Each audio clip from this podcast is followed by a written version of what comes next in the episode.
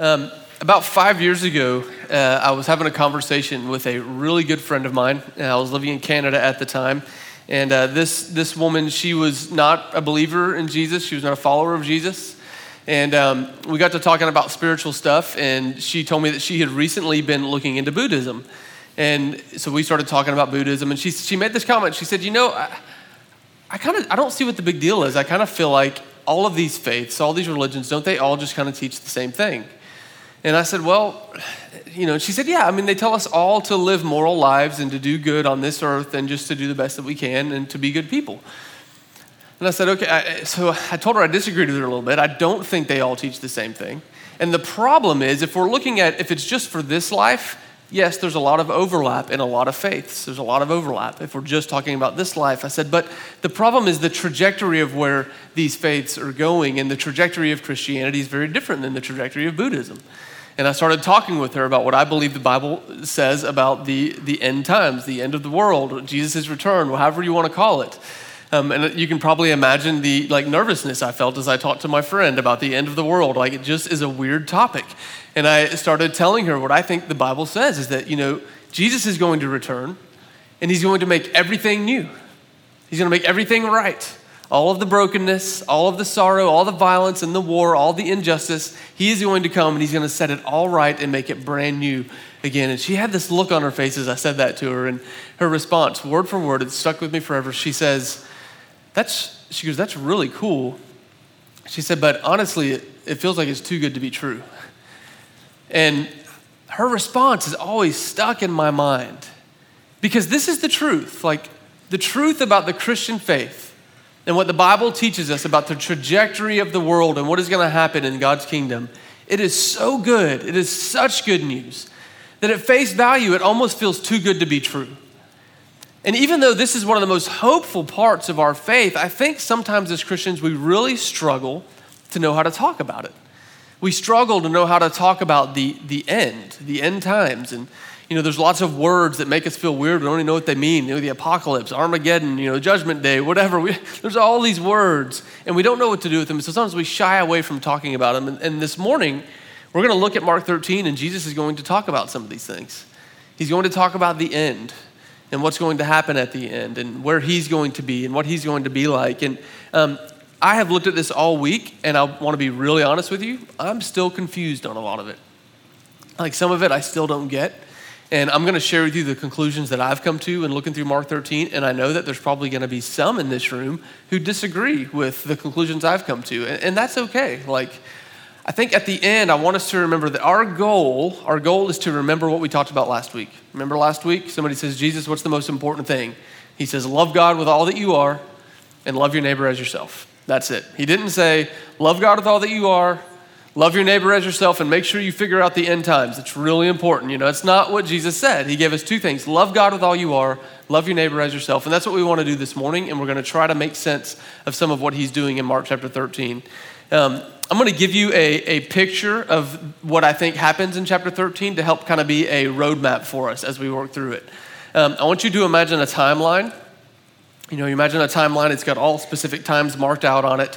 And um, imagine yourself on that timeline. So right now we are on a timeline. It is September 20th. It's 11:40 in the morning, and I want you to imagine as we we are zoomed in on that timeline so close that all we can see is what's right before us. So in other words, none of us can see what is going to happen later tonight. None of us can see what's going to happen 10 years from now, 30 years from now, 40 years from now, because we're, we're zoomed in just on this one specific part of the timeline. What's going to happen in Mark chapter 13 is the disciples are going to be zoomed in on the specific timeline of where they are about between 30 and 33 AD, and then Jesus is going to zoom out on that timeline and he's going to give them a perspective on the future. And first, he's going to zoom out so that they're able to see 40 years. And then he's going to zoom out again so that they can see into eternity. And then he's going to zoom back in to this 40 year prediction. And then he's going to zoom out again to see eternity. Okay, and that's kind of where we're going to go as we go through chapter 13. If that's confusing for you, I'll walk us through it as we work through the chapter. So let's start uh, chapter 13, verse 1. As he, Jesus, was leaving the temple, one of his disciples said to him, Look, teacher, what massive stones, what magnificent buildings. And Jesus replied, You see all these great buildings. Not one stone here will be left on another. Everyone will be thrown down. And we're just going to pause right there for a minute, okay? And that's we're starting with the disciples on this timeline, zoomed in on their specific place. They're walking out of the temple and they see the temple structure in front of them. It's important for us to remember that we're going to get into some confusing, confusing things in Mark 13, but let's not forget where we are in Mark's story.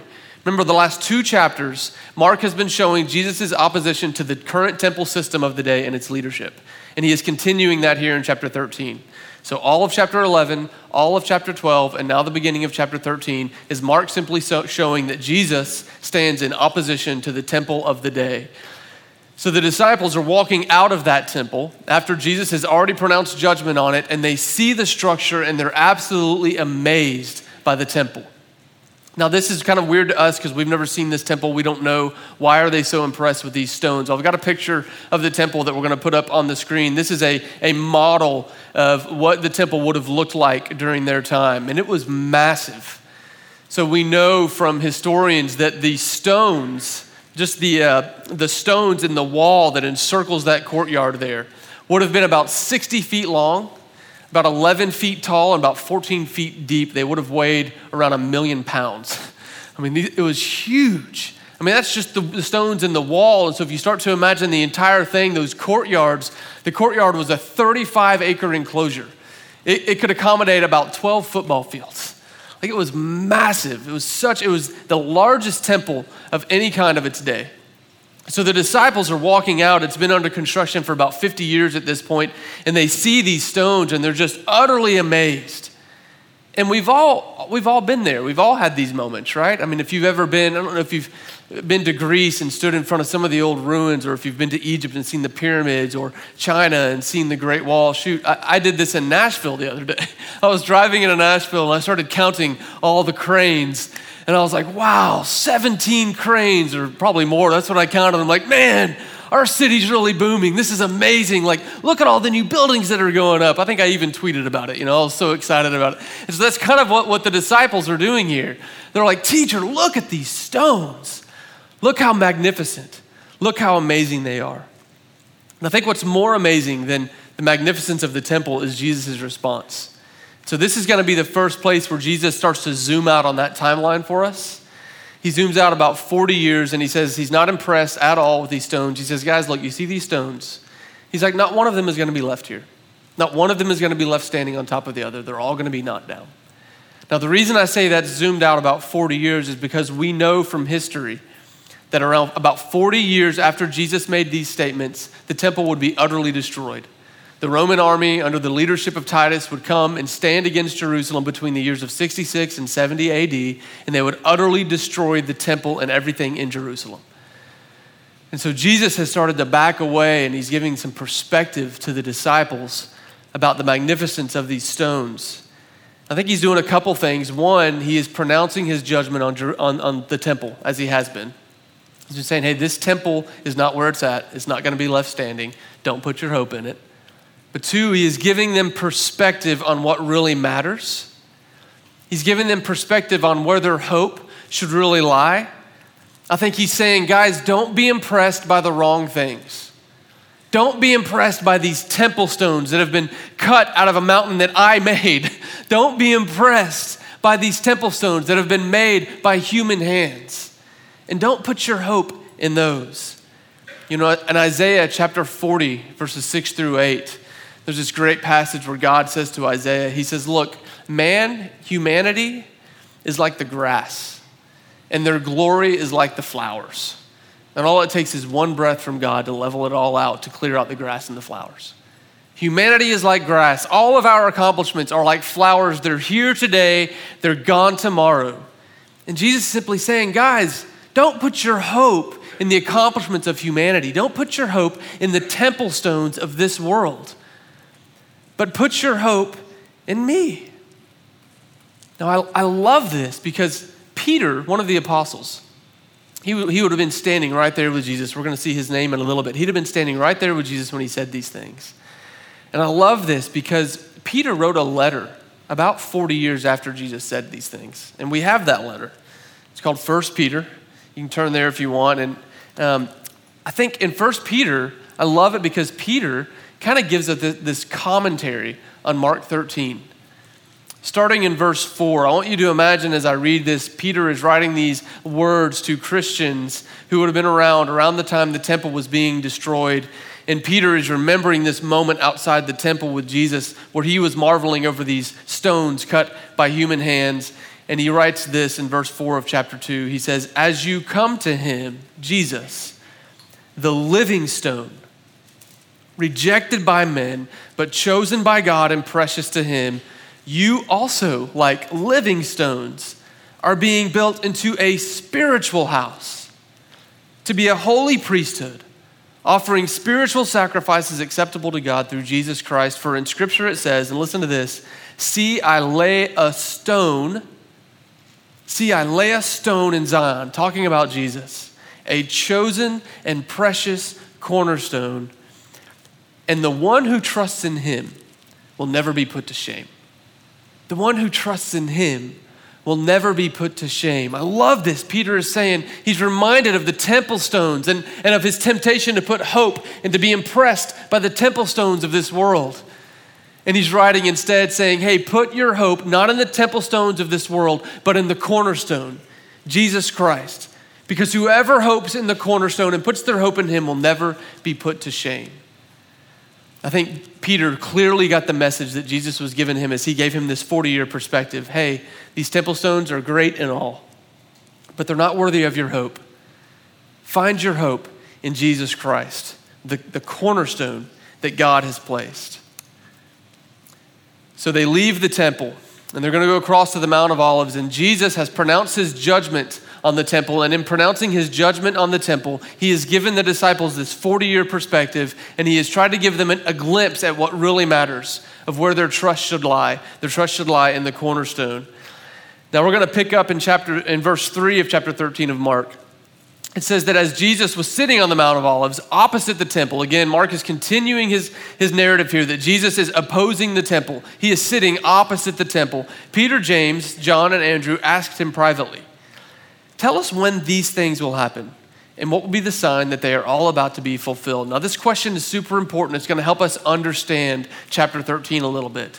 Their question is, when will these things happen? They are referring directly to what Jesus said about the temple being destroyed. They're saying, Jesus, tell us when these things will happen. Now, this phrase is really important because we're going to see Jesus come back to it later in chapter 13, still talking about the temple. Okay, but Jesus goes on to answer them. They asked, When will these things happen? And look with me in verse 5. Jesus said to them, Watch out that no one deceives you. Many will come in my name, claiming, I am he, and will deceive many. And when you hear of wars and rumors of wars, do not be alarmed. Such things must happen, but the end is yet to come. Nation will rise against nation and kingdom against kingdom. There's going to be earthquakes in various places and famines. These are the beginning of birth pains. But you must be on your guard. You will be handed over to the local councils and you'll be flogged in the synagogues. On account of me, you're going to stand before governors and kings as witnesses to them. And the gospel must first be preached to all nations. Whenever you are arrested and brought to trial, do not worry beforehand about what to say. Just say whatever is given to you at the time, for it is not you speaking, but the Holy Spirit I'm telling you, brother will betray brother to death, and a father will betray his child. Children will rebel against their parents and have them put to death, and all men will hate you because of me, but he who stands firm to the end will be saved. Now, this sounds kind of doomsdayish a little bit as we, as we read that, what Jesus is giving the disciples. But I want us to remember, like, we got to remember where we are on this timeline. They have clearly asked about these things referring to the temple, and Jesus has zoomed out 40 years and he's answering their question about the temple. Everything that we have just read is a description of what they would encounter when the temple would be destroyed. And I love this because at the end of at, the end later in chapter 13, in verse 28, he starts talking to them about you know how to tell the difference in the seasons. Look at verse 29. He says, Even so, when you see these things, He's referring back to their question about the temple. When you see these things happening, you know that it is near, right at the door. I tell you the truth, this generation will not pass away until these things have happened. All of what we've just read, everything is Jesus talking about the temple. He hasn't even begun talking about the end of time yet. He's only talking about the temple and the temple being destroyed. And he's telling them that it's going to happen in their generation. And I think Jesus, he's already given them perspective on where to put their hope. And I, I don't think here that Jesus is trying to scare his disciples. Sometimes people will misuse texts like this and they, they make it sound like fear mongering, you know, like you better be afraid, this is what's coming, this is what Jesus is going to do. And I don't think that's what's happening here. I don't think Jesus is trying to scare his disciples, but he's trying to prepare his disciples. He wants them to be courageous when the things that he's predicting come to pass. So he's preparing them. He, he is like a general preparing his army to go to battle.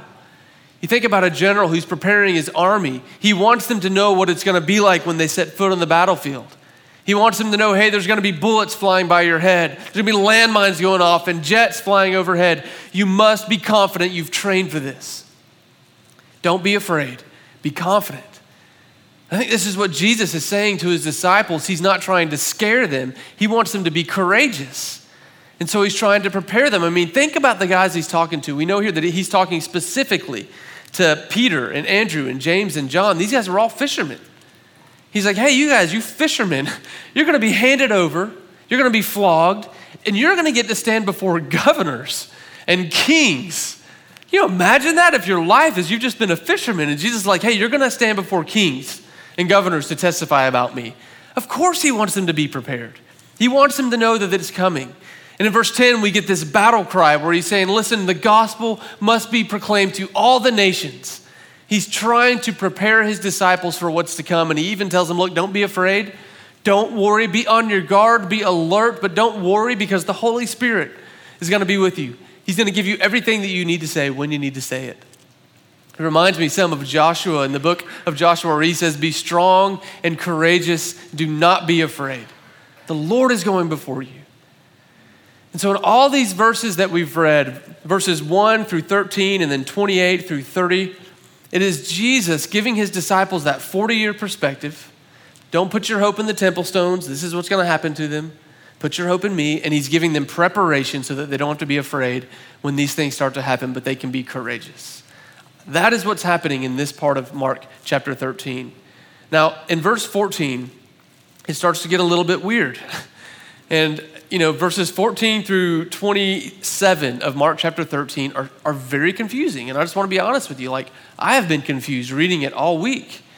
You know, he, Mark starts off in verse 14 talking about the abomination that causes desolation, standing where it does not belong. And all week I kept reading, and I was really hoping to be able to stand up here and give you this amazing understanding of what that means. And Mark even says, he's like, let the reader understand. I was like, Mark, I don't understand, bro. I, I, I, don't, I don't get it. I don't know what you're trying to communicate. There are so many theories about the abomination that causes desolation. It's clearly a reference to a prophecy in Daniel. But truthfully, there's lots of theories about what Jesus might be talking about. But honestly, I don't know if anyone knows for certain. I just don't know if we know. There's some mystery around that. In these, in these passages between 14 and 27, Jesus also talks about this idea of distress. Now, here is where I think Jesus is zooming out to that eternal perspective. And here's how we know no longer is he talking about these things that the disciples asked about.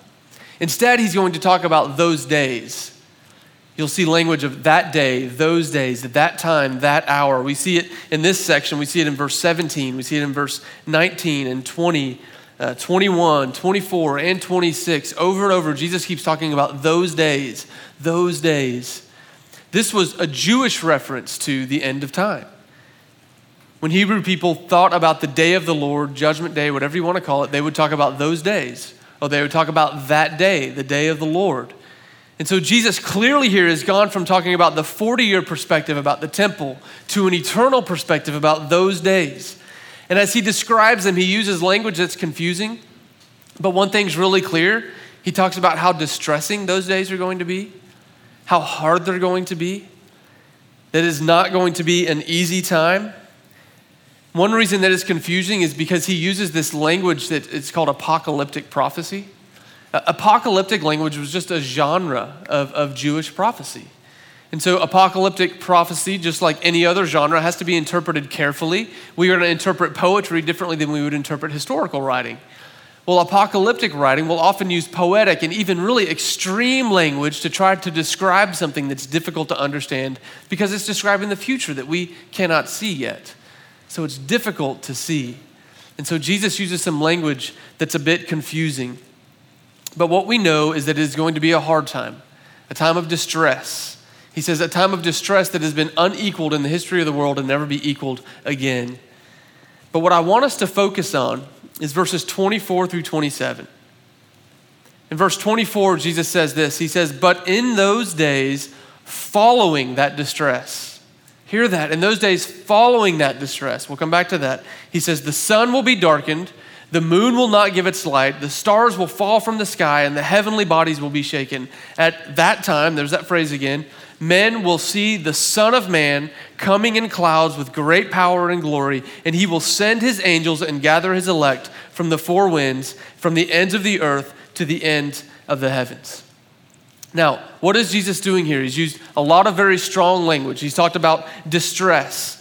He's talked about uh, the stars falling from the sky and all this extreme language. What is he doing? I think he's doing the same thing with all of us that he was doing with the disciples about the temple. Because he's now talking about an eternal perspective. He's talking to all of us just as he was to the disciples. And I think he is not trying to scare us, he's not trying to freak us out. I think he's trying to give us perspective, and I think he's trying to give us preparation, just like he was with the disciples. This time, I think he does it in a different order. I think he starts with us with the preparation. So, verses 14 through 23, describing this time of distress, it is Jesus preparing his people for what is to come. And we need to have a clear picture of what he's talking about here. I think sometimes the way that some parts of, of Christianity have, have talked about the end times and the way sometimes that pop culture talks about it, it's almost like we have this image of, of God as though he's sitting in heaven, like, man, I can't wait till that time when I just wreak havoc on earth. It's going to be great. That's not what God is doing. And that's not what Jesus is describing. It's not a picture of God excited about unleashing havoc. I think instead it's Jesus looking at us and he's saying, Listen, listen to me. This, this planet, this world, under the control of humanity, is on a collision course with disaster and distress. It's coming. That time is coming. As it approaches, there's going to be extremely difficult times. There's going to be people who try to deceive you. There's going to be false prophets and false, false Christs who are going to try to pull you away from me. He says, So be prepared and take courage. I am coming back, and I will end the distress. My glory and my power will be greater than any glory and power that the earth has ever seen. This is what Jesus is trying to say to us. He wants us to be prepared. He wants us to understand that when the distress comes, he is also going to come. And remember, I told you in, in verse 24, he says, the days following that distress. Jesus is not unleashing the havoc and the distress upon the earth. Jesus is going to come after the distress to end the distress. Jesus comes to make all things new, to make all things right. Jesus shows up to end the distress that has been unleashed in this world as the result of mankind being in charge for a while. Jesus does not bring the distress, he ends the distress. I think this is such a beautiful picture of what Jesus is saying. He wants us to be prepared so that we can have courage, so that we can be strong, so that we can trust in him and know that when things get scary, he's coming back. He's coming back. So he's preparing us. And once again, he's going to give us some perspective. Remember with the temple, he said, guys, don't trust in the temple stones, don't trust in the temple stones of this world. I think here he is saying, look, it's not just the temple that's going to fade. In verses in verse 24 to 26, 25, he, he talks about the sun being darkened and, and the moon not giving light and the stars falling. In other words, what he's saying, is saying, look, when the Son of Man, when Jesus returns in his glory and his power, everything else that has ever had glory or power will pale in comparison. He's saying when Jesus returns, the sun itself, it's not just the accomplishments of mankind that will fail to compare. He says, even creation itself and all of its glory and its splendor won't compare with the glory and the power of Jesus. And the message, I think, is the same to us. He says, Who do you hope in? What are you impressed by? Where do you find your hope? Don't put your hope in the temple stones of this world because they will pale in comparison in glory and power when Jesus Christ comes in his glory and in his power. There will be no other glory that can compare when the King of glory and the King of power returns at the end. You know, there's many things that we can put our hope in. And I don't know what you put your hope in. I already talked about me driving through Nashville and seeing, you know, there's so many things we can put our hope in. But Jesus says, don't put your hope in the glory of man or in the things that we can accomplish or even in creation itself, but put your hope in the cornerstone, in Jesus Christ. He is the one that is going to come back and make everything right. He is the one that is going to overthrow the distress and bring peace. So, Jesus, preparing us so that we won't be afraid, preparing us so that we can be courageous. And Jesus giving us perspective so that we know where to put our hope and who to put our hope in so that we won't be disappointed. I think this is what Jesus is doing in this text. He is not trying to scare us, but he is trying to make us courageous so that no matter what comes, we will hope in him. Now, we kind of have to ask the question what do we do with this? What do we do with, with, with Mark chapter 13 and with Jesus talking about the end and being courageous? I think there's a couple things, and we see this in the last part of the chapter in verses 32 uh, through 37. In verse 32 through 37, we start to see a glimpse of what Jesus wants us to do with this. I don't think he's going to start in verse, in verse 32. I think he's going to start with what we don't do. Listen to verse 32. He says, No one knows about that day or hour, not even the angels in heaven, nor the Son, but only the Father. Listen to that again. No one knows about that day. Again, he's talking, this is the eternal perspective, talking about that day, that hour. No one knows about that day or hour, not even the angels in heaven, nor the Son, but only the Father. I think we start with this. We don't start with what do we do, we start with we can know right away what we don't do. We don't need to worry about when this is going to happen. It's not something we need to stress about, wring our hands about, or be distraught about. Jesus tells us here that he himself does not know. And I read that this week. It messed with my mind with what I understand about Jesus. Like, Jesus is equal with God, all authority with God, and yet for some reason, he chooses to limit his knowledge of when this will happen. And I think this is really beautiful. I think Jesus is trying to give us courage when we face mystery, when we face the mysteries of the Bible. Because here there is a mystery that Jesus says he himself did not understand. But he says, I know that the Father knows, and I will follow the Father and I will trust the Father. And this is what he calls us to do. When, when there's mystery, we don't need to wring our hands and try to figure out when the end will come. He says, Follow me as I trust the Father. Trust in the Father's goodness. Trust him. Follow me as I follow the Father. And so we start, we say, what do we do? The first thing is what we don't do. We don't need to worry. We don't need to have anxiety about when it's going to happen, but we can trust in the Father and trust that the Father is good because Jesus trusted his Father and Jesus trusted that his Father was good. And then we keep reading in verse 33. This is where Jesus tells us what to do. He gives us kind of our marching orders now that he's given us preparation, now that he's given us perspective. In verse 33, he gives us our marching orders. He says, Be on guard. Be alert. You do not know when that time will come. It's like a man going away. He leaves his house, has put his servants in charge, each with his assigned task. And he tells the one at the door to keep watch. Therefore, keep watch, because you do not know when the owner of the house will come back, whether in the evening or at midnight or when the rooster crows or at dawn. If he comes suddenly, don't let him find you sleeping. What I say to you, I say to everyone watch. This is Jesus' imperative for what we are to do with what he has told us about eternity and what will happen at the very end. He says, Be on guard, be alert, be watchful, be, be waiting, keep alert. Now, I, if you're like me, this felt frustrating because I kept asking, What do we do with this, Jesus? And all I kept hearing was watchfulness, watchfulness, be alert, be on guard, be on watch. And I'm like, I know this can't mean that you want me to just like sit outside and stare at the skies and wait till I see you coming back. Like, that can't be what this means. So, what is he saying to us when he's saying, be alert, be on guard, watch? Once again, I think we find a really beautiful answer from an insider who was standing there when Jesus said these things. Remember, Peter, He would have heard Jesus saying, when Jesus said, What I say to you, I say to everyone, watch, Peter would have heard those words. And again, in the book, in the book of First Peter, in this letter that Peter writes, I think he's going to talk about what we do when we start seeing things fall apart around us and we don't know when the end is going to come. Look in chapter 4 of First Peter. Chapter 4, verse 12. Again, this is a letter that Peter would have written right around the time the temple was about to be destroyed. And Peter writes this in verse 12 of chapter 4. He says, Dear friends, do not be surprised at the painful trial that you are suffering, as though something strange were happening to you. In other words, hey, when, when hard things start to come, that, Jesus already told us that. It's not strange. He's already prepared us. We need to be courageous. He says, Instead, rejoice that you participate in the sufferings of Christ so that you may be overjoyed when his glory is revealed. He's talking about that same picture, Son of Man coming in glory. And then look at verse 19. He says, So then, those who suffer according to God's will should commit themselves to their faithful Creator and continue to do good.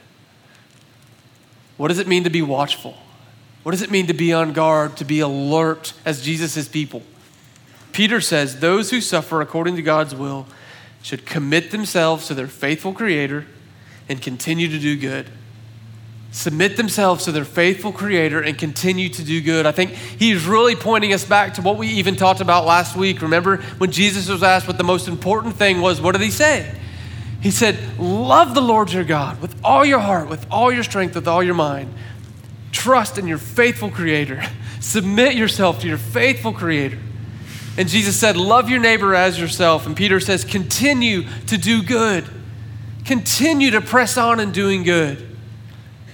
So I think when Jesus, when he says watch, when he says keep watch, it does not mean that we stop doing everything and stare at the skies and wait for Jesus. It means that we continue to press into God our Father. It means that we continue to do good and love our neighbors as ourselves. We just continue to do what Jesus calls us to do. I think it's such a beautiful message for us. This is not a message where so many will take the message of Mark 13 and, and turn it into this, this message of, hey, you better get your act together because Jesus is coming back, and when he does, man, you're in trouble. It's not what Jesus is saying at all. Jesus is saying, look, things are going to get hard in this world, but I'm coming back. I am the one who's overcome the world. And my glory and my power, you can trust in that. You can have hope in that. And he even says, Look, I will gather my people, I will gather the elect, my people, to myself. This is a beautiful picture of encouragement from Jesus. He gives us perspective and he prepares us so that we can be courageous. As we kind of wrap up today and we get ready to go take communion, I, I kept thinking about, Lord, what do we do with this? What do we, what's the handle? Uh, uh how do we bring this to the ground this week? And I think there's really two questions that I want us to ask ourselves as we go to communion. The first one has to do with this perspective. Jesus is saying, look, don't trust in the temple stones of this world. Don't put your hope in the temple stones of this world, but trust in the cornerstone. So as you go to communion, I just ask you, you know, whether you are a, a follower of Jesus, whether you, you know, a curious seeker or if you, you don't believe in Jesus, my question is just this where do you put your hope? What are you putting your hope in? Because the truth is, all of us are going to put our hope in something. There's so many things that we can put our hope in. It may be money, maybe success. Maybe we put our hope in, in the economy thriving, you know, so that the value of my house can go up. Like maybe we put our hope in capitalism. Maybe we put our hope in, in socialism. Maybe we put our hope in science or in fame or in being thought well of by others. But Jesus is asking us, where do you put your hope? And as you go to communion, I, I encourage you, like, search your heart. Ask yourself, what are you putting your hope in? Where does your hope lie? And as you take that bread, as you take that juice, and we remember, the Bible tells us that when we take the bread and the juice, that we are proclaiming Jesus until he returns. So today we are proclaiming him. Ask yourself this question Is your hope truly in the cornerstone, the Son of Man that will come in all power and glory? Or is your hope in a temple stone that has a fading power and glory? So the first question, where is your hope? Second question is this When you think about the end, when you think about Jesus returning, do you feel scared or do you feel encouraged? Do you feel scared or do you feel encouraged? The message here from Jesus is very clear. He says, Look, if you will come to me, come to me. I have all power and all glory. Remember, two weeks we talked about his authority. He leverages his authority for your advantage. And when we come to Jesus, there's nothing to be afraid of. In the end, the one who that we trust in, Jesus Christ, all power and glory, will come and make things right again. So as you go to communion, where are you putting your hope? What is your hope in? And two, do you feel scared or encouraged by this? And if you feel scared, if somebody shares you they feel more scared about the end, just pray with them. If you want prayers um, during communion, there's going to be someone at the respond banner over here. If you would like prayers about this or anything else, come talk to us. We'd love to pray with you. I'm going to pray for us. Then we've got communion set up all the way around the room, and uh, just encourage you to take some time to commune with one another, pray with one another, and uh, just encourage one another this morning. Let's pray.